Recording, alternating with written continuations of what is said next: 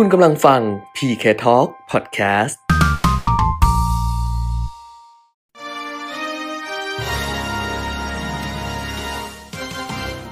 รายการเงินทองต้องรู้ โดยขวัญชนกวุฒิกุลและปิยมิตรยอดเมือง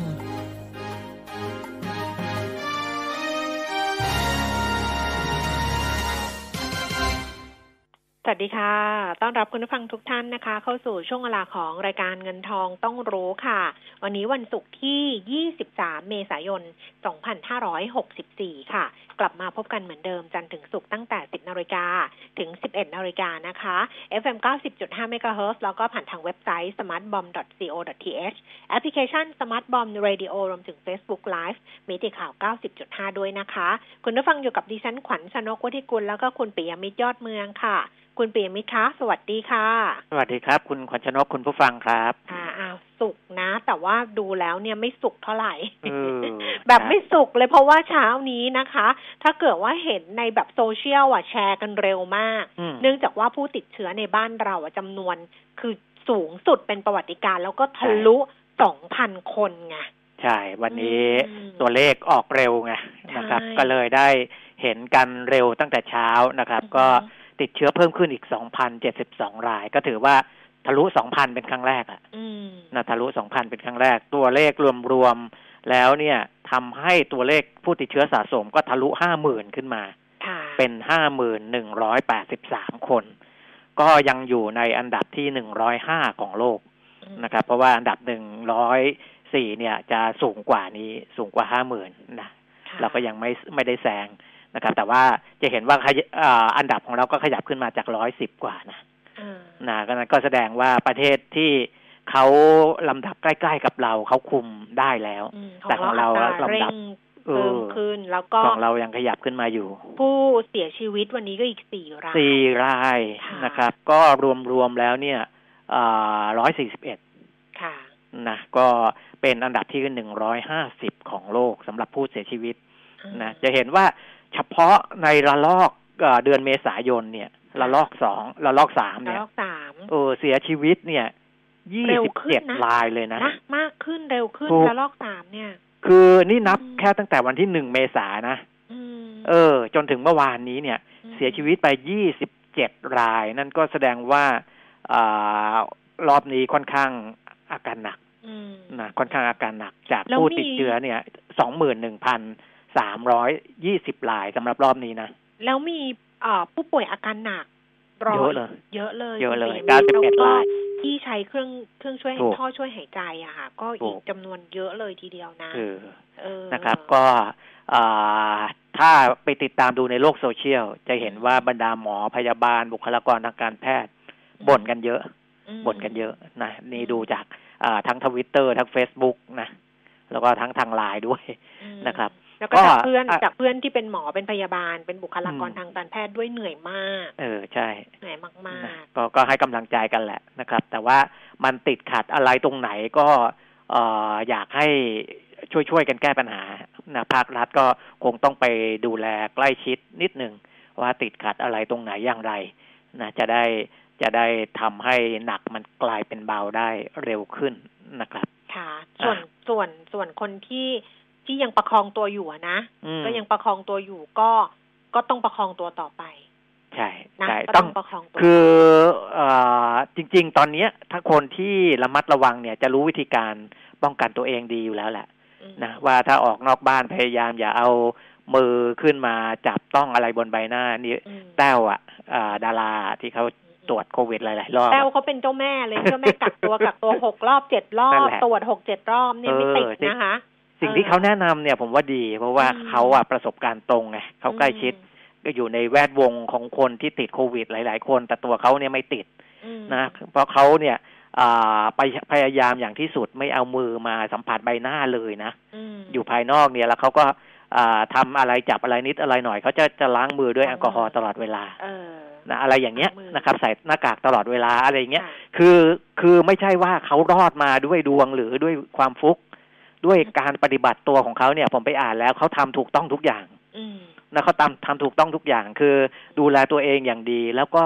อ่าพยายามไม่ใกล้ชิดคนอื่น แบบแบบสัมผัสใกล้ชิดอะอืมแต่ประมาณตอนนั้นั้นนเขาทำงานไงเออคือส่วนใหญ่อะเวลาสัมผัสใกล้ชิดกันก็คือเรื่องของการทำงาถูนกเพราะเขาไปถ่ายรายการเขาไปอะไรประมาณเนี้ยถูกก็เลยไปเจอผู้ติดเชื้อเนี่ยนะคะอืมอันนี้ก็ก็ว่ากันไม่ได้ว่า เอ้ยทำไมแบบเพราะว่าใช่บางช่วงเนี่ยเราออกไปทำงานอืม นะอย่างแจ๊สเนี่ยที่แจ๊สติดมาตอนนี้แจ๊สกลับบ้านได้แล้วเนี่ยแจ๊สก็ออกไปทำงานเก็คือไปถ่ายรายการนั่นแหละ แล้วก็ไปติดมาแล้วนักคอมก็ไปเจอแจ๊สเจอบอลนี่แหละ แต่นักคอมอืมตอนเนี้ย อาการก็น่าน่าห่วงอยู่เพราะว่าแกก็โรคเดิมก็เยอะแล้วก็อายุเยอะแล้วด้วยอ่าฮะนะคะ ก็อ่าก็เราก็ต้องส่งกำลังใจแหละ แล้วก็ใช่คนที่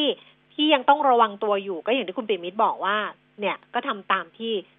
แต้วเขาบอกมา แต้วนัทพรเนี่ยนะบอกมาว่า เออเราก็ต้องแบบระมัดระวังอะ อืมอ่าฮะต้องเป็นแบบนั้นกันละกันนะคะ แต่ตอนอ่านี้ความเครียดมันจะสูงมากคุณปิยมิตรครับความถูกเครียดมันจะถูกเยอะมากแล้วก็คนก็จะบอกว่าเฮ้ย รัฐบาลไม่ทำอะไรคือ เริ่มมีเสียงบอกว่าให้ล็อกดาวน์อืม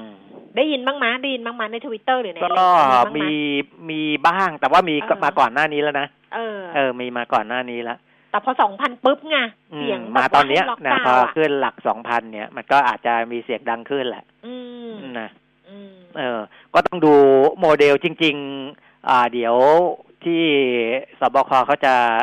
แถลงอะอืมก็น่าจะมีโมเดลให้ดูมั้งอืมว่าถ้าคุมเข้มงวดตัวเลขจะอือฮึขึ้นไปสูงสุดเท่าไหร่ ถ้า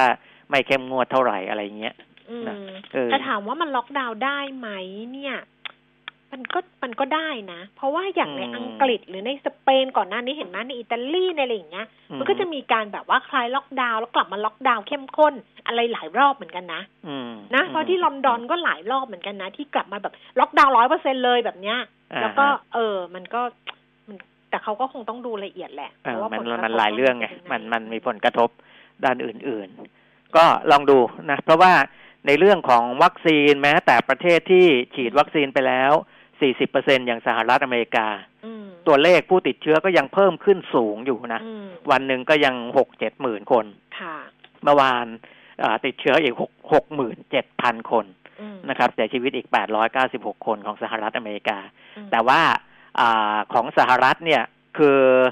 เขาถ้าเขาฉีดวัคซีนเร็วอย่างนั้นเนี่ยหนึ่งก็คือกลุ่มคนกลุ่มหนึ่งมีภูมิคุ้มกัน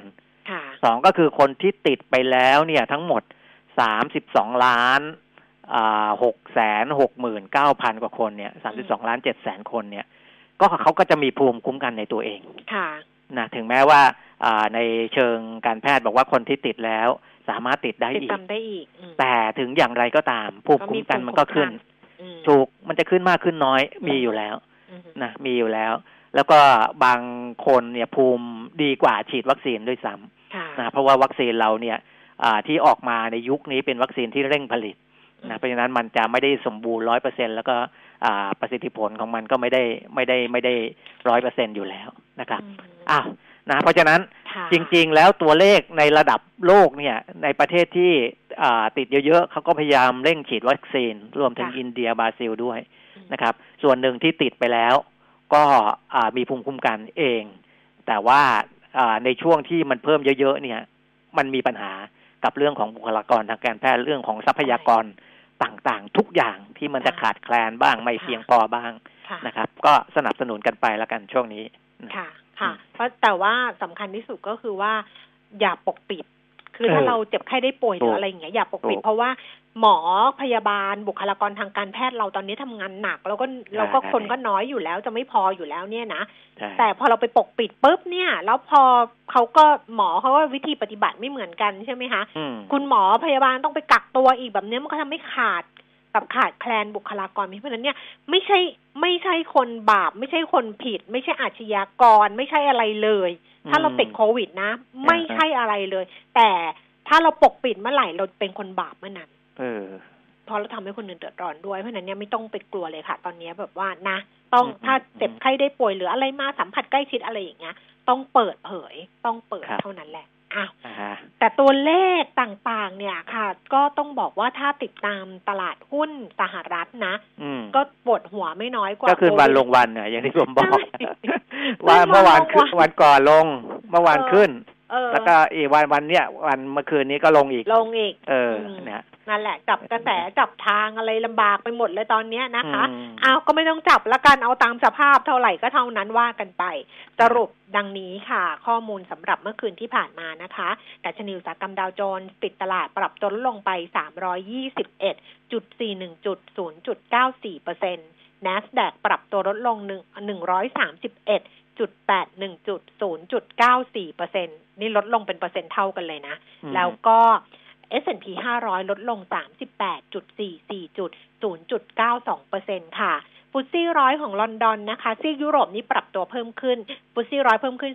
42.95 จุด 0.6เปอร์เซ็นต์ CAC 40 ตลาดหุ้นปารีสฝรั่งเศสเพิ่มขึ้น 56.73 จุด 0.91เปอร์เซ็นต์แล้วก็แดกสังเฟิร์ตเยอรมนี เพิ่มขึ้น 124.55 จุด 0.8เปอร์เซ็นต์ค่ะ ในซีของเอเชียก็ มีทั้งบวกทั้งลบนะ คุณปิ่มมิตรใช่ไม่ได้ไปทางเดียวกันนะ เพราะว่าใช่โตเกียวนิเกอีเนี่ย ลงต่อนะคะ ลงไป 204.0.7เปอร์เซ็นค่ะ ไปอยู่ที่ 28,983 จุด วันก่อนที่ฉันจำได้ว่าที่ฉันบอก อุ้ยจะไป 30,000 แล้วแป๊บเดียวเนี่ยไม่เขาเคยเขาเคยสามหมื่นมาก่อนหน้านี้เอไงอแล้วลงมาไงแล้วเออจะกลับอีกรอบหนึ่งแล้วก็ก็กลับไปยัจะงไปยังสามหมื่นยังเออปรากฏว่าไปไปไม่ถึงลงมาเหลือสองหมื่นแปดอีกนะอืมแล้วก็ห่างเสียงฮ่องกงค่ะ เพิ่มขึ้น ก็ส่วนทางการฮ่องกงใช่เนี่ยเพิ่มขึ้นมาหนึ่งเปอร์เซ็นสองร้อยเก้าสิบสองจุดหกหนึ่งจุดนะคะ อยู่ที่สองหมื่นเก้าพันสี่สิบเจ็ดจุด ส่วนตลาดหุ้นเซี่ยงไฮ้แต่ชนีคอมโพสิตก็เพิ่มขึ้นห้าจุดเจ็ดห้าจุดค่ะศูนย์จุดหนึ่งเจ็ดเปอร์เซ็นตนะคะ อยู่ที่สามพันสี่ร้อยเจ็ดสิบจุด ย้อนกลับมาดูความเคลื่อนไหวของตลาดหุ้นบ้านเรา วันนี้ก็ต้องบอกว่าก็น่าจะรับกับเรื่องของตัวเลขผู้ติดเชื้อโควิดเต็มๆมานะเพ ราะว่าดัชนีลงมาตั้งแต่เมื่อวานใช่ไหมแล้วเช้านี้ก็ยังลงต่อเนื่องนะคะ 10นาฬิกา19 นาทีค่ะ ดัชนีราคาหุ้น 1,559 นี่หลุดจาก 1560 มาแล้วนะ 1559.43 จุดค่ะ ลดลงไป 8.78 จุด 0.56%มูลค่าการซื้อขาย 16,800 ล้านบาท Set 50 Index ค่ะ 945.74 จุด ลดลง 6.84 จุด มูลค่าการซื้อขาย 3,830 ล้านบาทนะคะ หุ้นที่ซื้อขายสูงสุด อันดับที่หนึ่งค่ะ เป็นหุ้นของสีตังกรฟนะคะ STGT ราคา 45 บาท 50 เพิ่มขึ้น 1 บาท KBank 135 บาท ลดลง 2 บาท CPF 29 บาท ราคาเท่าเดิม STA 48 บาท 75สตางค์ราคาเท่าเดิมค่ะ สวัสด 83 บาท 25 สตางค์ลดลง 25 สตางค์นะคะ ธนาคารกรุงเทพ 122 บาท 50 ลดลง 1 บาท CPO 62 บาท 75 ลดลง 75 สตางค์ SCB ไทยพาณิชย์ค่ะ 104 บาท 50 ตางค์ ลดลง 2 บาท AOT 62 บาท 75 ตางค์ ลดลง 1 บาท แล้วก็ SCGP นะคะ 49 บาท 75 ตางค์ ปรับตัวเพิ่มขึ้น 25 ตางค์ค่ะ เมื่อกี้ครับ AOT ลดลง1บาทนะ62บาท75สตางค์อ่าคุณผู้ฟังที่จะฝากคำถามนะคะ เมื่อวานคำถามเหลือเยอะเลย แต่ว่าเอ่อเดี๋ยวตอบให้ก็เดี๋ยวเคลียร์ให้ก็แล้วกัน แต่ถ้าเกิดว่าใครจะเพิ่มเติมเข้ามานะคะ ช่วงที่สองวันนี้คุยกับคุณวิจิตรอารยพิสิทธิ์จากบริษัทหลักทรัพย์เมย์แบงก์กิมเองค่ะ ฝากคำถามได้ที่ศูนย์สองสามหนึ่งหนึ่งห้าหกเก้าหกค่ะศูนย์สองสามหนึ่งหนึ่งห้าหกเก้าหก Facebook ก็ขวัญชนกวุฒิกุลแฟนเพจก็ได้ แล้วก็เอ่อมิติข่าว 90.5 ก็ได้ เพราะตอนนี้ Facebook ของ Facebook Live ของมิติข่าวใช้ได้ตั้งแต่เมื่อวานแล้วนะ แล้วก็ผ่านทาง Line at PK Talk เหมือนเดิมค่ะ ฝากได้ทั้ง3ช่องทางเลย Line at PK Talk วันนี้นะคะ สมาชิก Exclusive Member ก็ตามสัญญาเลยทุกวันศุกร์นะคะ ที่เราจะส่งเอ่อ The Curse of Cash นะคะ เป็นซีรีส์ที่เป็นหนังสือเรื่อง The Curse of Cash นี่แหละ เขียนโดย professor Kenneth Rogoff ซึ่งเป็นนักเศรษฐศาสตร์ แล้วก็คุณวิระธีรพัฒน์ซึ่งตอนปี 59 เนี่ยคุณวิระจัดรายการร่วมกับเราเนี่ยนะคะ แล้วคุณวิระก็หยิบเรื่องหนังสือเล่มเนี้ย The Curse of Cash เนี่ยมามาแปลมาย่อยมาเสริมเกล็ดเรื่องของไอ้เงินสดหรือว่าเงินกระดาษอะธนบัตรเนี่ยนะคะ วิวัฒนาการหรือว่าเขาเรียกว่าอะไรอะคุณเปรมิตรเหมือนเหมือน เบื้องหลังของมันอะ มันจะมีเรื่องอืมการฟอกเงินเรื่องอะไรอย่างเงี้ย เรื่องอาชญากรเรื่องอะไร แล้วก็มันก็เลยทำให้ ไอ้คำว่าเงินกระดาษเงินสดอะมันมันมันโอ้โหมันเป็นอีกมิติหนึ่งอะไรประมาณเนี้ยอืมเออ ซึ่งอันเนี้ยวันเนี้ยส่งให้ exclusive member เนี่ยเป็น EP ที่สามนะคะ เราส่งทุกวันศุกร์ทั้งหมดเนี่ยมีสิบ EP จะไปจบสุดท้ายเนี่ย เรื่องของเอ่อ the curse of cash ที่อินเดียอ่าฮะ ของหนังสือเนี่ยมีประมาณสักเก้าตอน แล้วก็ตอนสุดท้ายตอนที่สิบเนี่ยเป็น The Curse of Cat ที่อินเดียเป็นเรื่องแบบว่าที่เกิดขึ้นจริง ในช่วงเวลานั้นเลย วันนี้ส่งให้เรียบร้อยแล้วสำหรับ Exclusive Member นะคะ เดี๋ยวถ้าเกิดจบรายการใครยังไม่ได้พัดลงไปตรงไหนก็ค่อยทวงมากันละกันนะอัตราแลกเปลี่ยนดอลลาร์บาทเช้าวันนี้31บาท42สตางค์ค่ะ ราคาทองคำขยับตัวเพิ่มขึ้นนะคะ ไปอยู่ที่1,786เหรียญต่อออนซ์ก็ราคาในบ้านเรา26,500 26,600ราคาน้ำมันขยับขึ้นค่ะเบรนท์65เหรียญ 67 เซนต์เพิ่มขึ้น 27 เซนต์ดูไบเอ่อเวสเท็กซัสก่อนนะคะ 61 เหรียญ 77 เซนต์เพิ่มขึ้น 34 เซนต์แล้วก็ดูไบอยู่ที่ 62 เหรียญ 71 เซนต์ลดลง 51 เซนต์น่าจะเป็นราคาเก่าอะครับครบถ้วนเรียบร้อยแล้วค่ะ ส่วนตลาดพันธบัตรสหรัฐก็ยังไม่มีอะไรที่อ่าเปลี่ยนแปลงไปจากวันก่อนนะ yield curve ของอ่าสิบปีก็ยังหนึ่งจุดห้าเจ็ดนะก็อืมก็คือทรงๆ นะครับอืมจะเท่ากับเมื่อวานนี้นะอืมส่วนในเรื่องของอาวัคซีนโควิด เนี่ย เพิ่มเติมให้นิดหนึ่งเพราะว่าอ่าทางรัฐกับเอกชนก็จะคุยกันจริง ๆ จังๆนะเพราะว่าทางคุณสุพันธ์มงคลสุธีประธานสภาอุตสาหกรรมแห่งประเทศไทยบอกว่านายกส่งหนังสือเชิญมาแล้วนะให้กกรแล้วก็สมาคมธุรกิจการท่องเที่ยวหน่วยงานเอกชนที่เกี่ยวข้องเนี่ยอ่าหารือเรื่องของการช่วยกระจายวัคซีน โควิด แล้วก็นำเข้าวัคซีนโควิด วันที่ 28 เมษายนจะคุยกันนะครับ ก็แต่ว่าในการเตรียมการของภาคเอกชนที่เป็นหลักการก่อนหน้านี้ว่าจะช่วยในเรื่องของการกระจายให้ทั่วถึงจัดหาสถานที่ให้เนี่ยนะครับ คุณสนั่นอังอุบลกุลประธานกรรมการหอการค้าไทยบอกว่าอ่ามี10สถานที่ที่สรุปออกมาแล้วค่ะนะก็คือที่ปูนซีเมนต์ไทยบางซื่อศูนย์การค้าเซ็นทรัลลาดพร้าว สามย่านมิตรทาวน์แฟชั่นไอแลนด์เซ็นทรัลปิ่นเกล้าเดอะมอลล์บางแคทรูดิจิตอลพาร์คเอเชียทิกธัญญาพาร์คแล้วก็ไอคอนสยามนะครับอืมก็จะทำให้อันนี้ก็คือในกรุงเทพก่อนนะค่ะที่จะช่วยกันอย่างจริงจังเนี่ยก็เพื่ออาทำให้กระจายจุดฉีดวัคซีน แล้วก็เดี๋ยวจะเอาระบบไอทีเข้ามาช่วยนะครับ แต่ที่สำคัญก็คือต้องมีวัคซีนก่อนนะอืมต้องมีวัคซีนก่อน นะตอนนี้สถานที่อะไรต่างๆ ระบบไอทีเนี่ยทางภาคเอกชนคุยกันละว่าจะทำยังไงที่ให้ลงทะเบียนรวดเร็ว แล้วก็สามารถที่จะรันคิวได้อย่างเร็วนะถ้าวัคซีนพร้อมสถานที่พร้อมอแพทย์พยาบาลที่จะฉีดวัคซีนพร้อม ก็น่าจะเร็วขึ้นในระยะต่อไปนี้นะครับ ก็คงเดือนหน้าแหละ เพราะว่ากว่าจะคุยกันจบ 28 เมษากว่าจะนำเข้าวัคซีนนะ ซึ่ง ภาคเอกชนก็ยังบ่นๆอยู่นะเพราะว่าเดิมเนี่ยระเบียบของออยต้องใช้เวลาหนึ่งถึงสองเดือนอืมกว่าจะอนุมัติหลักการได้ ซึ่งถ้าหนึ่งถึงสองเดือนเนี่ย มันอาจจะไม่ทันนะเตรียมการนู่นนี่นั่นไว้ระหว่างวัคซีนจะเข้ามาเนี่ย มันก็จะช้าเกินไปนะเพราะฉะนั้นในภาครัฐภาคออยก็น่าจะเร่งขึ้นในเรื่องของวัคซีนนะครับอืมอ้าว ส่วนข่าวสารอื่น ๆ ส่วนใหญ่แต่จัว่าบก็เร่งแล้วนะเขาเห็นเออเห็นกว่านาทีนึกคุยกับไฟเซอร์กับอะไรใช่ไหมเออเออแบบว่าเออเออสหลายปุตนิกไฟเซอร์อะไรต่ออะไรนะมเออบอกไฟแต่เซอร์พร้อมส่งเท่าไหร่อะสิบล้านโดสอะใช่เห็นมีข่าวอยู่ใช่ไหมใช่ว่าเออใช่ไฟเซอร์พร้อมส่ง เออฮะแต่ว่าบางเคสนะก็มีเสียงเหมือนกันว่าอย่าเป็นอ่าการเจราจาทิปก็คืออรับปากกันไปแล้วก็ไม่มีพูดของเข้ามาลยๆไม่มีของจริงเออวัคซีนทิปอะไรอย่างงี้ไม่เอาวันะคซีนทิปไม่เอาเออไม่เอา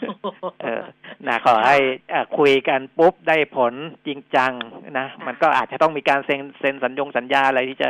ซื้อจะขายกันจริงๆจังๆอะนะกว่ามันจะส่งของเข้ามาอืมนะครับอ่าผลกระทบนะครับ เรื่องของอ่าโควิด ก็ต่อเนื่องกันไปให้เห็นแต่ละด้านแต่ละด้านนะครับ ในด้านของการท่องเที่ยวคุณยุทธศักดิ์สุพศรผู้ว่าการการท่องเที่ยวแห่งประเทศไทย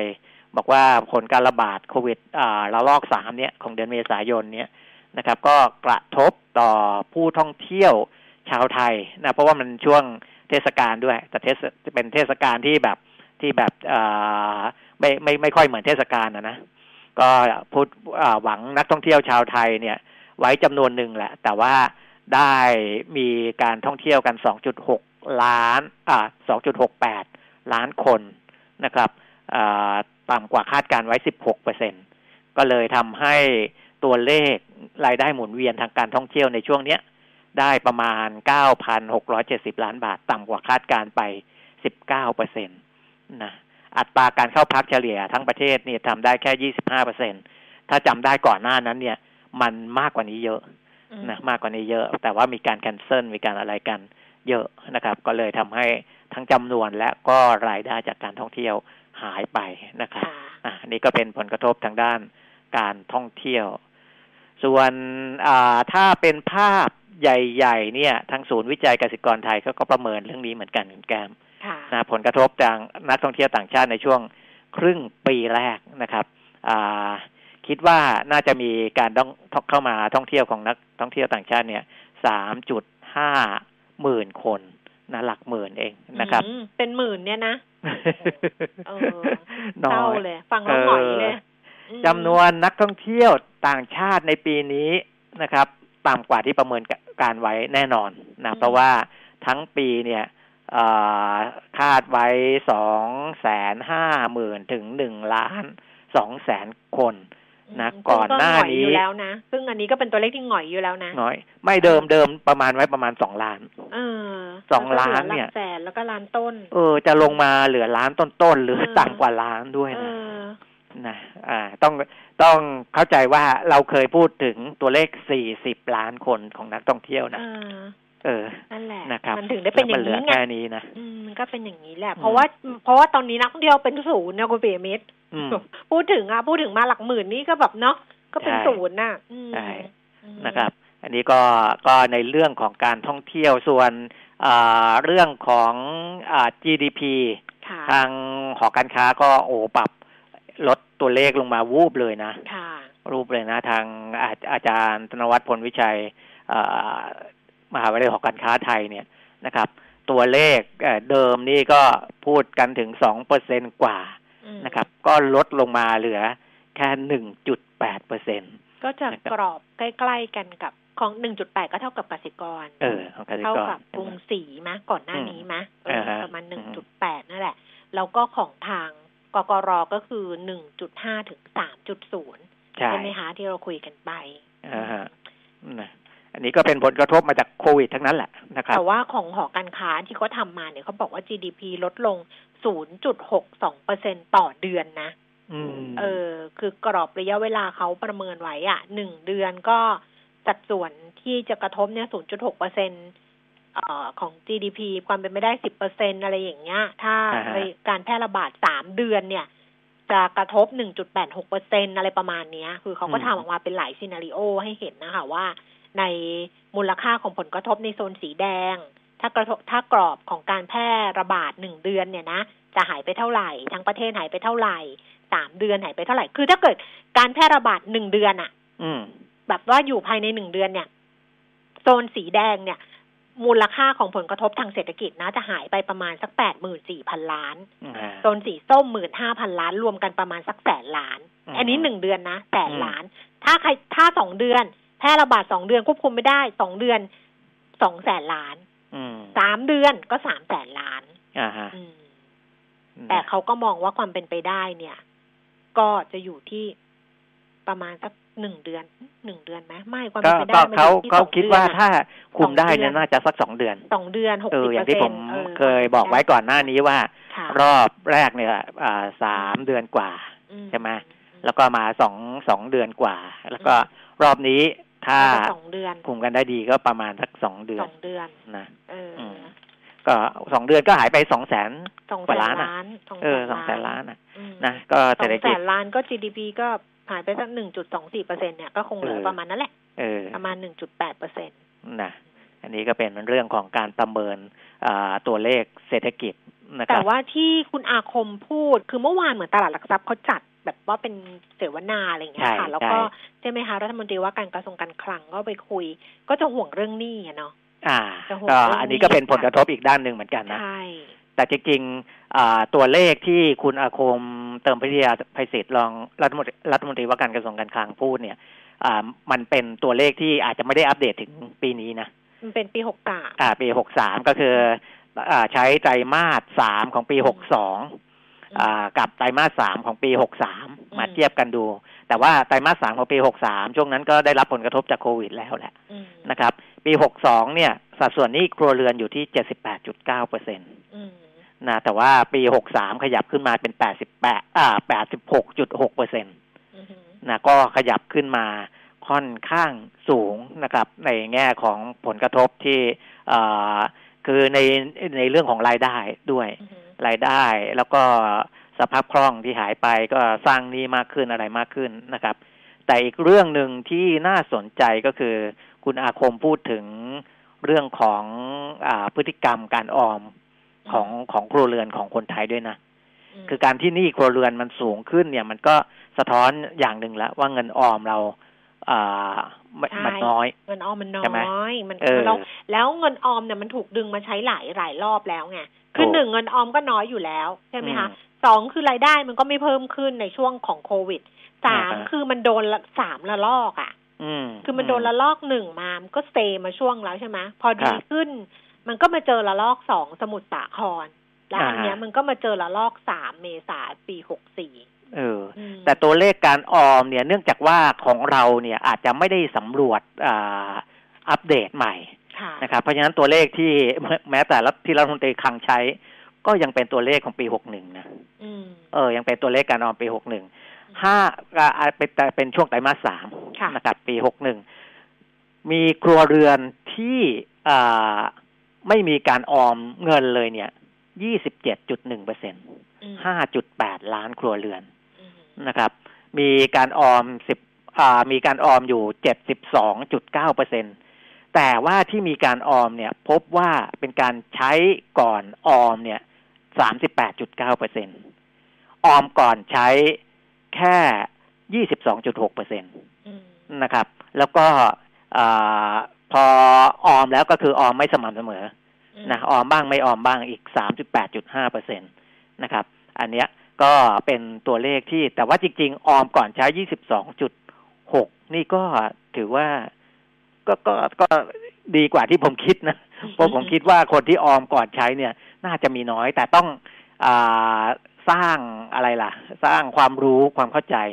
ในเรื่องของการออมก่อนที่จะใช้เนี่ยให้มาก ขึ้นไม่แต่อีกเราก็สร้างมาเยอะมากนะดิฉันอืมก็แบบรู้สึกว่า เออ เราก็ทำเยอะมาก และอ่าหน่วยงานที่เกี่ยวข้องก็ทำเยอะมาก แต่คนที่เขาไม่รู้อะเขาก็ไม่รู้จริง ๆ แล้วก็ไม่รู้ว่าเขาไปอยู่ที่ไหนด้วยนะเขาถึงไม่รู้เขาเข้าใจที่พูดใช่ไหมเออ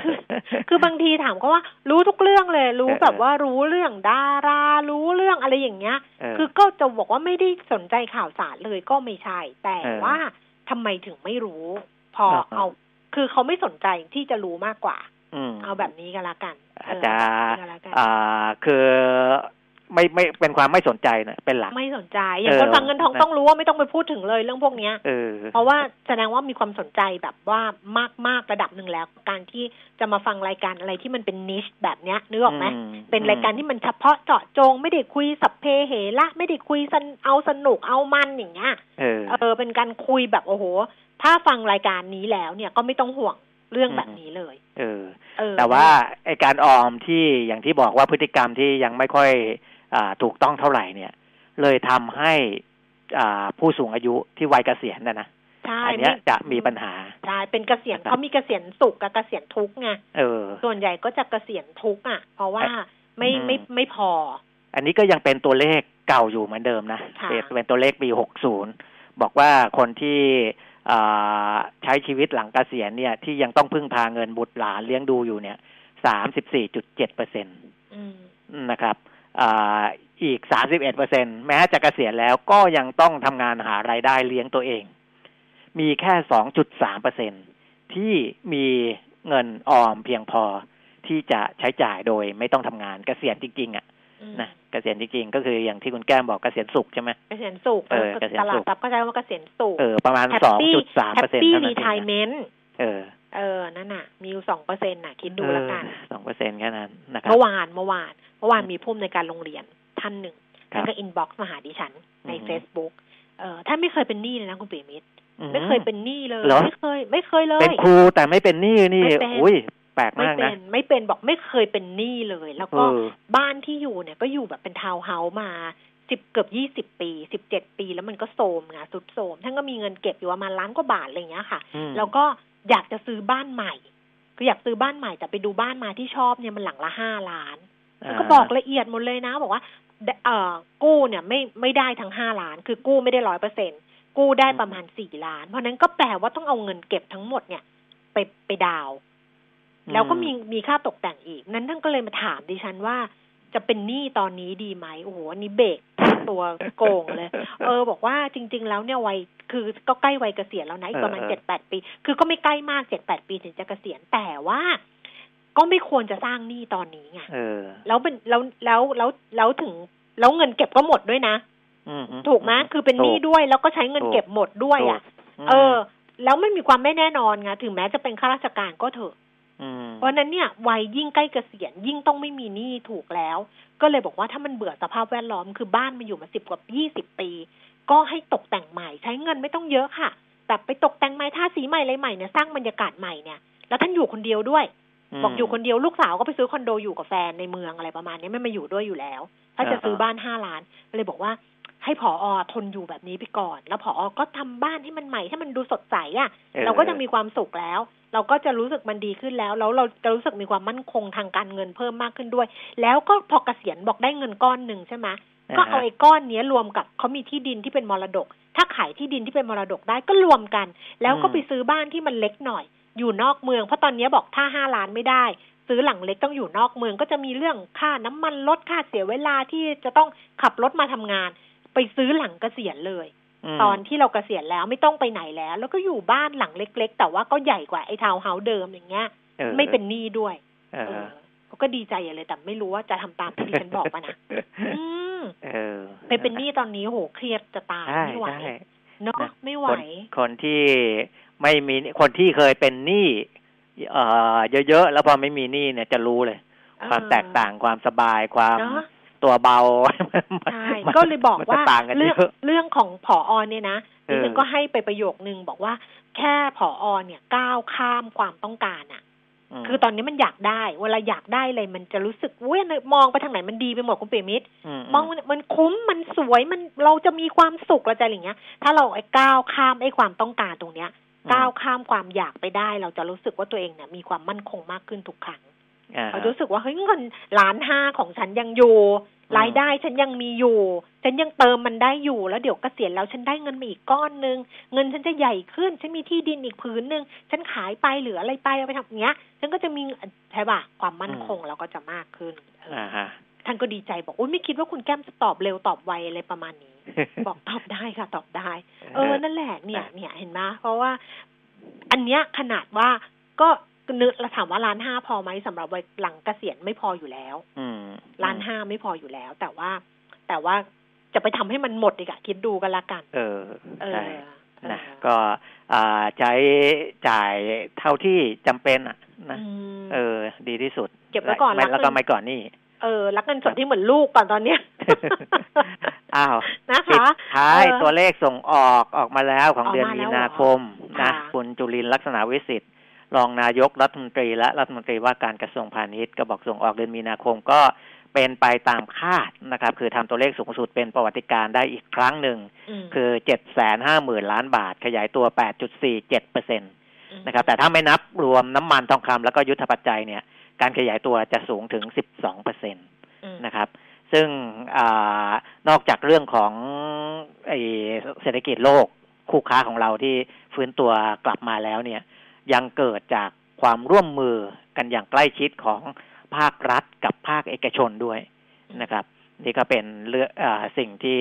ทำให้การส่งออกของบ้านเรา แล้วก็ช่วยเวลามีปัญหาอะไร ก็คือภาคเอกชนก็เข้ามาช่วยกับภาครัฐด้วย ในการแก้ไขปัญหานะเพราะฉะนั้นในด้านของการส่งออกตอนนี้ก็ยังสามารถที่จะขับเคลื่อนแล้วก็เป็นตัวที่ช่วยเศรษฐกิจโดยภาพรวมของประเทศได้ นะครับ ในส่วนของกระทรวงพาณิชย์เองก็พยายามจะสร้างนวัตกรรมทางการตลาดในรูปแบบใหม่ ๆ ในยุค New Normal ขึ้นมาอืมนะเช่นการเปิดเจรจากับคู่ค้าต่างประเทศในรูปแบบของ Hybrid Virtual Trade Trade Exhibition อะไรอย่างนี้เป็นต้นอืมนะครับ การจับคู่เจรจาธุรกิจโดยที่อ่าไม่ต้องมาเจอหน้ากันนะเพราะว่ายังเดินทางไปมาไม่ได้ แต่กิจกรรมในการอ่า สร้างคู่ค้าจะต้องไม่หยุดนะครับเพื่อที่จะขับเคลื่อนการส่งออกของเราให้ขยายตัวต่อไปนะเพราะว่าเป้าหมายปีนี้ที่มีการประเมินร่วมกันระหว่างกระทรวงพาณิชย์กับภาคเอกชนเนี่ย น่าจะขยายตัวได้สี่เปอร์เซ็นตอืมนะสี่เปอร์เซ็นแต่ว่าเมื่อวานนี้เอ่อที่ตัวกกรพูดถึงก็ขยับอืมตัวเลขการขยายตัวขึ้นไปอีกนะสำหรับการส่งออก แสดงว่าทิศทางยังดีใช้ได้เนี่ยนะครับ มันก็เหมือนกับการมีเครื่องยนต์ที่อืม ที่มันต้องหลากหลายเนาะแต่มันก็ใช่ต้องให้ใช่น้ำหนักอะเพราะว่าเมื่อก่อนเราก็จะบอกว่าเราอะพึ่งพาการส่งออกมากเกินไป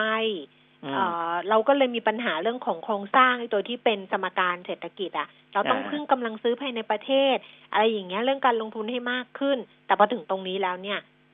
ไอ้ส่งออกที่สัดส่วนมากแล้วมันไปได้เนี่ยมันก็อาจจะทำให้เราดีขึ้นได้ครับอันเนี้ยมันเหมือนกับบริษัทดิฉันนึกถึงบริษัทจดทะเบียนในตลาดหลักทรัพย์หรือ ที่เขาทำธุรกิจอะไร แล้วเขามีความหลากหลายอะคุณเปียมิตรเขาอืมเขาแบบกระจายกระจายพอร์ตรายได้เขาอะมีแบบทั้งส่งออกด้วยในขายในประเทศด้วยอะไรอย่างเงี้ย มันก็จะทำให้เขาสามารถที่จะปรับเปลี่ยนได้ เพราะว่าตอนเนี้ยคนที่พึ่งกำลังซื้อภายในประเทศอย่างเดียวอะก็หนักนะใช่ถูกไหมก็หนักใช่นะ อืม มันก็ต้องทำให้ธุรกิจมันมีความหลากหลาย คือธุรกิจเล็กๆ SME มันยังไปขนาดเขาไม่ได้หรอกแต่ว่า เราก็ต้องมองตรงเนี้ยเราก็ต้องเพิ่มเพิ่มอะไรให้มันมีความหลากหลายมากขึ้นเผื่อเหลือเผื่อขาดเอาไว้ว่า ถ้ารายได้ตรงนี้มันหายไปแล้วเราจะเอาอะไรมาเสริมเอาอะไรมาหนุนแบบเนี้ยครับเนาะอืมอันนี้แบบต้องเรียนรู้อะไรเยอะเลยผ่านรอบนี้ไปเนี่ยนะคะ แต่ละรอบแต่ละรอบนี่เรียนรู้บทเรียนเยอะเหลือเกินจริง ๆ ชีวิตอะนะ ข่าวสารก็ประมาณนี้นะครับ เดี๋ยวไปค่ะเข้าช่วงนักวิเคราะห์กันต่อ ค่ะ คุยกับคุณวิจิตรอารยพิสิทธิ์นะคะ จากเมย์แบงกิมเองคำถามไม่ต้องฝากเราเยอะมากครับๆเพราะว่าเดี๋ยวตอบไม่ทัน แล้วก็ The Curse of Cash EP สามนะคะ น้องเขาแจ้งมาว่าส่งให้ครบถ้วนเรียบร้อยแล้ว เพราะฉะนั้นถ้าเกิดว่าใครที่เป็น Exclusive Member ของ Line at PK Talk นะคะ ตกหล่นไปก็รีบแจ้งเข้ามาเลย เดี๋ยวจัดการให้นะ คุณปีมิตรวันจันทร์กลับมาเจอกันวันนี้ขอบพระคุณค่ะ สวัสดีครับ สวัสดีค่ะ คุณผู้ฟังคะเราปิดท้ายช่วงช่วงนี้ที่ดัชนีราคาหุ้น 1,560.00 จุดนะคะลดลงไป 8.21 จุด มูลค่าการซื้อขาย 23,900 ล้านบาท ช่วงหน้าคุยกันกับคุณวิจิตรตอนนี้เราพักกันครู่หนึ่งค่ะ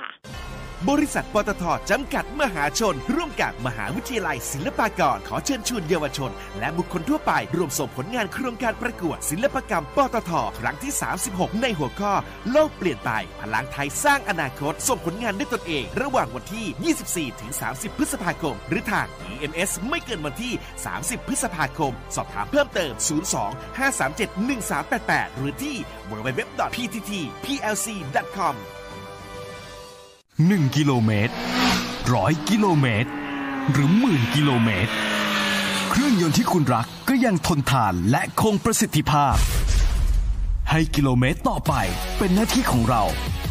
เวนลอย ลูกพิแคนระดับโลกที่ผู้ใช้ยานยนต์วางใจ เวนลอย ลื่นเหลือล้น ทนเหลือหลาย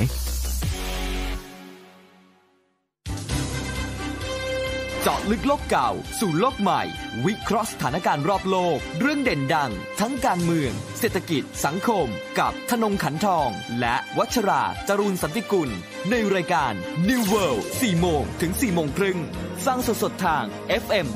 90.5 ออนไลน์ www.smartbomb.co.th และ on mobile application Smart Bomb Radio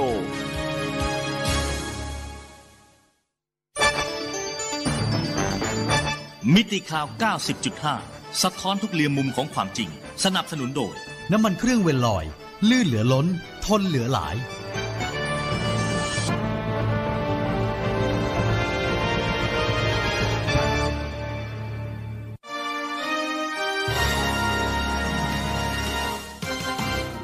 รายการเงินทองต้องรู้ โดยขวัญชนกวุฒิกุลและปิยมิตรยอดเมือง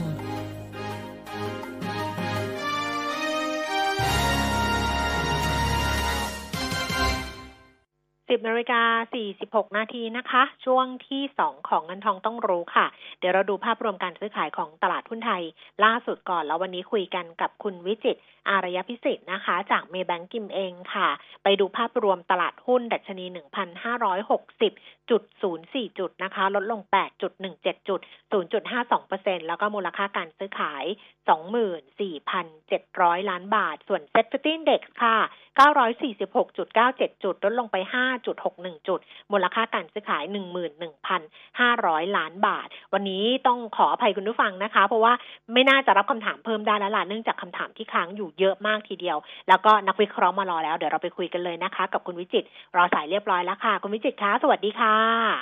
ครับ สวัสดีครับพี่แก้มครับ แล้วก็ค่ะทุกท่านนะครับ ค่ะ เป็นไงมั่งดูแล้ว อาการบ้านเราเอาไงดี โอเค ก็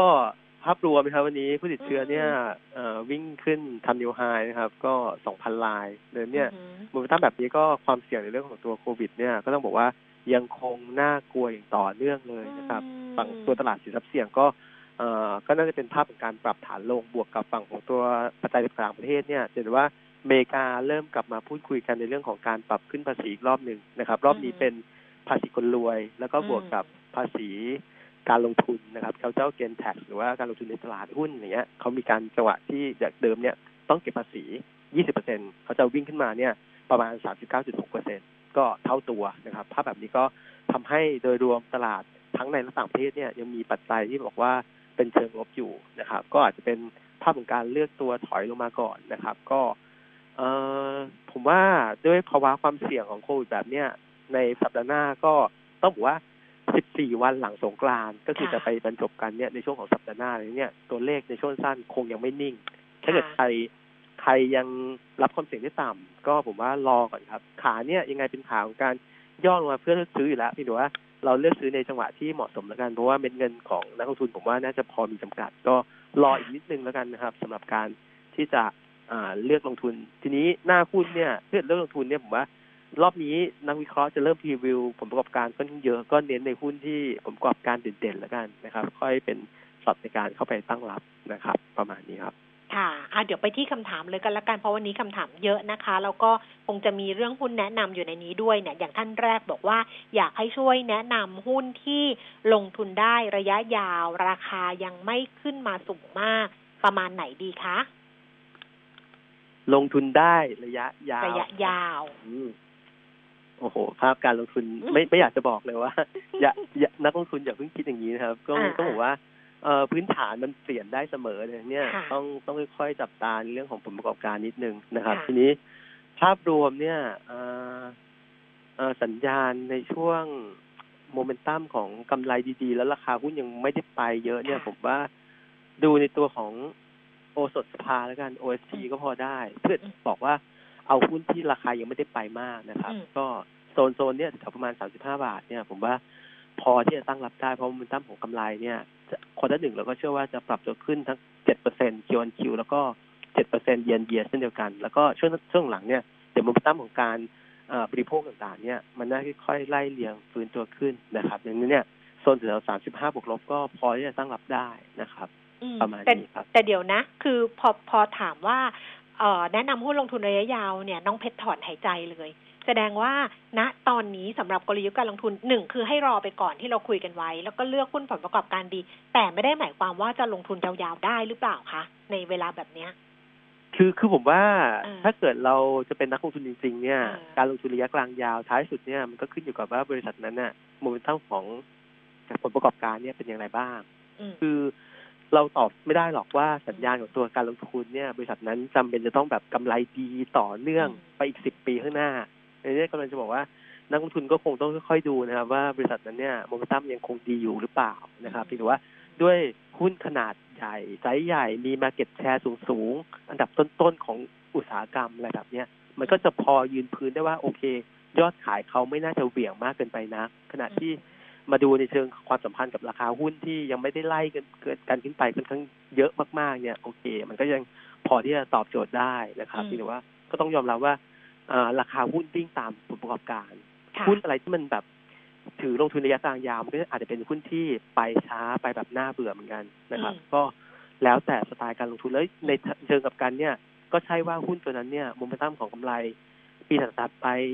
อาจจะ drop ลงมาก็ได้ อาจจะเกิดเหตุการณ์ที่ไม่คาดฝัน drop ลงมาก็ได้นะครับ คือการลงทุนอยากให้นักลงทุนอย่างน้อยก็ติดตามเนี่ยสักเป็นสามเดือนเนี่ยต้องดูผลประกอบการของบริษัทนั้นๆ สักครั้งหนึ่งก็ยังดีนะครับ ติดตามบทวิเคราะห์ก็ยังดีนะครับคือตอนนี้จะพื้นฐานของหุ้นนั้นนะครับ จะจะเลือกจะลงทุนก็ต้องละเอียดละเอียดหน่อยเนาะต้องงานละเอียดหน่อยต้องแบบว่าให้เวลาต้องเยอะหน่อยอะ ต้องเยอะเยอะหน่อยใช่ครับน้อยน้อยไม่ได้แล้วอ้าว TTA ค่ะ ต้นทุนสิบเจ็ดบาทห้าสิบถามว่าทำยังไงดีคะ สัญญาณตอนนี้ต้องบอกว่าทิศทางของตัวดัชนีค่าระวังเรือหรือว่า BDI เนี่ยมันขึ้นมาตามทิศทางของตัวตลาดโลกอยู่แล้วนะครับว่าความต้องการของสินค้าต่างๆขนส่งสินค้าเนี่ยมันเยอะขึ้นนะครับ ธุรกิจ TTA มันคือขนส่งพวกเรือเทเคกองก็คือตัวที่มันเป็นวัตถุดิบรอแมทเลยนะครับในเนี่ยด้วยภาพแบบนี้ BDI ยังคงขึ้นต่อ วันนี้อาจจะมีจังหวะในการย่อมาบ้างเพราะว่าสัญญาณ BDI โลกเมื่อคืนก็ถอยลงมาบ้างนะครับที่ถือว่าเทรนภาพใหญ่ก็เชื่อว่า ธุรกิจทางด้านของเรือเทกองแบบนี้โมเมนตัมผมว่ายังค่อนข้างมีโอกาสใน room ในการที่จะเดินหน้าต่อ แล้วก็สั้นๆ เนี่ย quarter หนึ่งผมเชื่อว่าจะเป็นภาพของการพลิกฟื้นกลับมานะครับดังนั้นเนี่ยถ้ามีต้นทุนอยู่สูงเนี่ยอย่างน้อยเนี่ยถือรอลุ้นงบ quarter หนึ่งก่อนแล้วกันครับ ผมเชื่อว่าราคาหุ้นยังมีโอกาสในการแลนลี่ขึ้นไป test บริเวณด้านบนเพื่อเพื่อรอลุ้นในเชิงของตัวงบ งบผมว่า quarter หนึ่งงบดีนะ ค่ะ ประมาณนี้ ค่ะ STGT ศรีตรังโกลฟส์นะคะ ต้นทุนสามสิบเจ็ดบาทแปดสิบถามว่าถือต่อไหมคะ หรือยังไงดี ก็ภาพรวมของศรีตรังโกลฟส์เนี่ย แน่นอน story มีสองตัวที่รออยู่ก็คือหนึ่งเรื่องของกำไรกำไรดีอยู่แล้วนะครับสำหรับตัวศรีตรังในปีนี้ ก็จะเติบโตค่อนข้างมาก story ที่สองคือ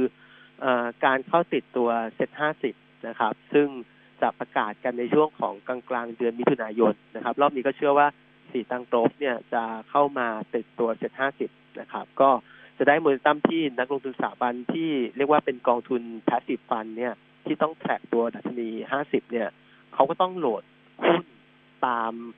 สัดส่วนทั้งหมดของตัวการลงทุนนะครับ ก็ถือว่าสั้นๆยังยังพอที่จะถือลงทุนได้ถือว่าต้องบอกอย่างนี้ก่อนว่าสีตังกอฟอาจจะลงทุนได้ปีนี้ถือว่าปีหน้าต้องรอดูนะครับว่าสัญญาณของอ ราคาถุงมือจะลดลงหรือเปล่าถ้าเกิดราคาถุงมือลดลงก็ต้องไปดูในเชิงของตัววอลลุ่มว่าโอเควอลลุ่มผมว่ามันจะไม่ลดลงแหละ เพราะว่ายังจำเป็นจะต้องใช้อย่างฉีดวัคซีนก็ยังจำเป็นต้องใช้ถุงมือหรือว่าจริงตอนนี้เราก็ค่อนข้างกลัวกับโควิดมากนะครับ ทั่วโลกเลย ภาพรวมของการดีมาในการใช้อะยังอยู่ในโซนสูงเพียงแต่ว่าราคาถุงมือในการปรับขึ้นผมเชื่อว่ามันจะเริ่มปรับขึ้นค่อนข้างยากแล้วนะครับในนี้กำไรปีนี้โกรดแรงจริง ปีหน้ามันจะโกรดไม่ได้แรงขนาดนี้ในนี้ ก็ผมว่าปียังเป็นอีกปีหนึ่งที่เล่นได้แล้วกันสำหรับตัวสีทังโกรดนะครับ ค่ะ EA กับ Gulf Energy ควรเข้าซื้อราคาเท่าไหร่คะ อืม EA เนี่ย ตอนนี้แพทเทิร์นต้องบอกว่าแกว่งตัวออกข้างมาก ๆ เลยเรนบวกลบหกสิบบาทนะครับ แต่ผมว่าถ้าเกิดจะเอา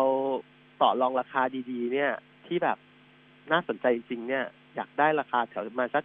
ห้าสิบสี่ห้าสิบห้าบาทตรงโซนนั้นเนี่ยน่าเป็นจุดหนึ่งที่พอพอใช้ได้สำหรับตัวเอ่อไม่ไม่ได้เสียเปรียบมากเกินไปนะสำหรับตัว EA นะครับ ก็ story เหมือนเดิมคือ รอลุ้นในการปลดล็อกของตัว EV ในช่วงถัดไปนะครับ ทีนี้ตัว g ัฟเอเนจีเนี่ยเอ่อช่วงสั้นก็จะมีดีลในเรื่องของตัวเข้าไป take อินทัชนะครับ ซึ่งคนก็จะกังวลแหละว่าเอเขาไม่เพิ่มทุนอยู่แล้ว เขาบอกแล้ว แต่ในเชิงของตัวดอกเบี้ยจ่ายเนี่ยดีลนี้ ก็ค่อนข้างใหญ่พอสมควรอินทัชเป็นตัวใหญ่มากก็ขึ้นอยู่กับว่าผู้ถือหุ้นอินทัชเนี่ยจะขายให้กับ Gulf Energy เนี่ยมากน้อยแค่ไหนก็ยิ่งมากก็ต้องใช้เม็ดเงินในการใส่ดีลเนี่ยค่อนข้างสูงเนี่ยพักสั้นราคาหุ้นมันอาจจะไม่รีบแลนลี่นะครับ ก็บวกลบในโซนสักประมาณสามสิบสามบาทบวกลบนะครับ แล้วก็ downside ผมว่ากราฟเอเนจีเคย เคยเพิ่มทุนไปที่บริเวณสักประมาณสามสิบาทเนี่ยดาวไซด์มันอยู่แค่สามบาทนั่นเอง ไม่น่าหลุดตรงสามสิบนะครับเนี่ย ตั้งแต่สามสามลงไปถึงสามสิบเนี่ยสำหรับคนลงทุนระยะกลางนะ พอที่จะถือได้นะครับแต่ว่าหุ้นมันจะเป็นหุ้นที่ไม่ได้หวือหวามาก คนถืออาจจะเบื่อนิดนึงเพียงแต่ว่าในเชิงของการลงทุนระยะ อาจจะเกิดบอกว่าภาพกลางยาวเนี่ยตัวนี้ตอบโจทย์ตัวหนึ่ง เพราะว่าสัญญาณของเมกะวัตที่เตรียมที่จะไล่เรียงเช่น 5,000 เมกะวัตเนี่ยปีนี้เป็นปีแรกในการที่จะ COD จ่ายไฟนะครับ แล้วก็ช่วงถัดไปเนี่ยเราจะเห็นว่าเขาไปลงทุนพวก infrastructure ค่อนข้างเยอะมากไอ ตัวอินทัชก็ถือว่าเป็น infrastructure ตัวหนึ่งนะครับดังนั้นเนี่ยตอบโจทย์ว่า Gulf Energy กลางยาวเนี่ยผมว่าดีค่ะ BBL ค่ะ ราคานี้รับได้ไหมถือยาวๆค่ะ ราคาเป้าหมายเท่าไหร่คะอีกแล้วนะครับคำว่าถือยาวถือยาวๆก็คือคือตอนเนี้ยอ่า BBL เป็นตัวหนึ่งที่พื้นฐานเนี่ย โอเค แล้วก็ valuation ไม่แพงนะครับ กลุ่มแบงก์อะจะดูที่ราคาต่อมูลค่าทางบัญชีหรือว่า price per book value บุ๊กเขาเนี่ย เออตอนนี้เขาเล่นกันเนี่ยประมาณแค่ครึ่งเท่าของบุ๊กตัวเอง คือเล่นต่ำกว่าราคามูลค่าทางบัญชีครึ่งหนึ่งนะครับในนี้ต้องบอกว่าโซนร้อยยี่สิบเนี่ย พอที่จะตั้งรับได้นะครับเพียงแต่ว่ากลุ่มแบงก์ question อย่างหนึ่งนี่คือกำไรไตรมาสหนึ่งดีมากนะครับเพียงแต่ว่าไตรมาสสองเราอยู่ภาวะของโควิดรุนแรงตั้งแต่เดือนสี่เป็นต้นมา แล้วเผลอๆจะลามปามไปถึงเดือนห้าเนี่ย ภาพรวมของกำไรในช่วง quarter สองเนี่ย ผมว่ามันจะ drop ลง มีการตั้งสำรองที่สูงขึ้นนะครับเพียงแต่ว่า ด้วยภาพของการลงทุนเนี่ยโอเค valuation ผมว่าแถวๆบริเวณร้อยยี่สิบบวกลบอะมันไม่ได้แพงสำหรับเขานะครับ ในเชิงของตัวปัจจัยพื้นฐานเนี่ยเอ่อเราก็เปิดขึ้นไปที่เอ่อบริเวณสักประมาณหนึ่งร้อยหกสิบาทนะครับ ก็ยังมีมีรูปของตัว BBL ค่อนข้างเยอะพอสมควรครับ ค่ะ BTS BEM ราคานี้รับได้ไหมราคาเป้าหมายเท่าไหร่คะ ต้องยอมรับว่า BTS เอ่อ กับ BEM เนี่ยช่วงสั้นยังติดพ็อกซี่ของเรื่องของท่องเที่ยวอยู่ค่ะรายได้ท่องเที่ยวอะหายไปนักท่องเที่ยวหายไปเนี่ยก็ทำให้ยอดของ BTS กับ BEM เนี่ย ผู้โดยสารไม่ได้วิ่งกลับไปที่เลเวลเดิมนะครับ แล้วก็อาจจะยังติดปัญหาอะไรต่างๆในในของตัวเขาเองเนี่ยกับภาครัฐค่อนข้างเยอะในโดยเฉพาะอย่างยิ่งตัว BTS ดังนั้นเนี่ยด้วยภาพแบบนี้ผมว่า BTS ยังต่อรองราคาได้ ยังไม่ไม่รีบที่จะรีบาวกันไปนะเร็วเร็วเกันไปนักนะครับ ก็ ผมคือโซนนี้ยังยังยังไม่ยังไม่เอาดีกว่าสำหรับตัวอืม BTS ผมว่ารอรอได้อีกช็อตหนึ่งอืมนะครับ ส่วนที่เหลือสองตัวเนี่ย ในเชิงของเอ่อ BM เป็นตัวหนึ่งที่น่าสนใจกว่าเพราะอะไรเพราะว่าเขามีธุรกิจทางด้านของมีทางด่วนใช่ไหมซึ่งตอนนี้ถ้าเกิดโควิดมากเนี่ย คนอืมไม่ใช้การอ่าคนจะกลับมาอ่าเลิกใช้ตัวเอ่อ พวกรถไฟฟ้ามากค่ะน้อยลงเนี่ยแล้วก็ค่ะมาขับรถกันมากขึ้นอะไรอย่างเงี้ยนะครับก็อาจจะเป็นจุดหนึ่งที่ทำให้ฝั่งของตัวยอดทางด่วนเนี่ยมันเป็นตัวที่support หรือว่าท้ายสุดเนี่ย ตอนนี้เผลอๆมันกลายเป็นว่าโดนสองขาก็ได้ เพราะว่าตอนนี้ทุกบริษัทก็ work from home กันค่อนข้างหนักนะครับค่ะอันนี้ก็สองตัวเนี้ยช่วงสั้นก็เลยเลยโดนค่อนข้างเยอะนะครับ ผมว่าง่าย ๆ คือยังไม่ใช่จุดในการเลือกลงทุน เพราะว่าเป็นหุ้นดีทั้งคู่เพียงแต่ว่า รอจังหวะอีกช็อตหนึ่งแล้วค่อยค่อยค่อยเลือกลงทุนก็ก็จะโอเคมากกว่า ในเชิงของปัจจัยพื้นฐานเนี่ย มันอยู่เลขเลขประมาณแบบสองหลักอยู่แล้วนะครับสำหรับตัว BM กับ BTS นะครับ ประมาณสิบบาทสิบาทต้นๆนะครับ ประมาณนี้ก็แถวนี้ผมว่าต่อรองราคามาอีกหน่อยหนึ่งแล้วกัน ยิ่งยิ่งภาวะโควิดหนักขึ้นแบบเนี้ยเอ่อราคาหุ้นมันมีโอกาสในการถอยมากกว่านี้ครับ ค่ะ ค่ะ พี่ถามภาพรวมหน่อยว่ากรอบของอินเด็กซ์ช่วงเนี้ย จะอยู่ในกรอบไหนแนวรับแนวโอต้านเคกรอบอินเด็กซ์เนี่ยอืมรับแรกเลยเนี่ยคือถ้าเราจำกันได้เนี่ยอืม index มันพยายามที่จะเอ่อยกจุดต่ำสุดขึ้นมานะครับอืมอย่างเดือนสองเนี่ย เดือนกุมภาเนี่ยหนึ่งสี่ห้าศูนย์พอมาเดือนมีนาเนี่ย ยกขึ้นมาหนึ่งสี่แปดศูนย์นะครับ แล้วรอบนี้เนี่ย ยกขึ้นมาตรงบริเวณหนึ่งห้าสามศูนย์นะครับอืมดังนั้นเนี่ย ถ้า pattern ของ SET Index จะไม่เสียเนี่ย มันต้องยกจุดต่ำสุด สูงขึ้นดังนั้นเนี่ยอืมรอบนี้มองไว้ที่โซนประมาณหนึ่งพันห้าร้อยห้าสิบจุดห้ามหลุดนะครับอืมถ้าเกิดหลุดเนี่ยเอ่อต้องเก็บมือเลย ผมว่าถ้าเกิดหลุดหนึ่งห้าศูนย์เนี่ยในในภาพการลงทุนระยะสั้นค่อนข้างเสียมากพอสมควร แล้วก็โมเมนตัมโอกาสในการหลุดเนี่ยหนึ่งห้าศูนย์เนี่ยถ้าเกิดถอยลงไปทำโลใหม่ตรงหนึ่งห้าสามศูนย์เนี่ย มีโอกาสลึกไปจนจนถึงหนึ่งพันสี่ร้อยห้าสิบจุดได้เลยเหมือนกันนะครับดังนั้นเนี่ยอืมแถวๆนี้เอาง่ายๆเพื่อไม่ค่ะไม่ไม่เปิดความกลัวมากมายนักเนี่ยค่ะ มอนิเตอร์หนึ่งห้าห้าศูนย์กับหนึ่งห้าสามศูนย์สองจุดเนี่ยค่ะเป็นจุดที่ค่อนข้างคริติคอลมาก ๆสำหรับตัวเซ็นเด็กบ้านเรา ส่วนด้านบนเนี่ยค่ะเอ่อวางกรอบไว้ที่โซน 1,580 แล้วก็เต็มที่คือ 1,600 เป็นเป้าหมายดัชนีปีนี้ของเรานะครับ ผมเชื่อว่าค่ะกรอบก็น่าจะประมาณนี้สองแนวรับ 150 กับ 1530 แล้วก็ด้านบนเนี่ย 1580 กับ 1,600 ครับ ค่ะ เอาละค่ะ วันนี้ขอบคุณคุณวิจิตรมาก ๆ นะคะ ขอบคุณค่ะครับสวัสสดีควัรับสดีค่ะ คุณผู้ฟังคะเวลาหมดแล้ววันจันทร์เจอกันนะ วันนี้ไปก่อนนะคะ สวัสดีค่ะ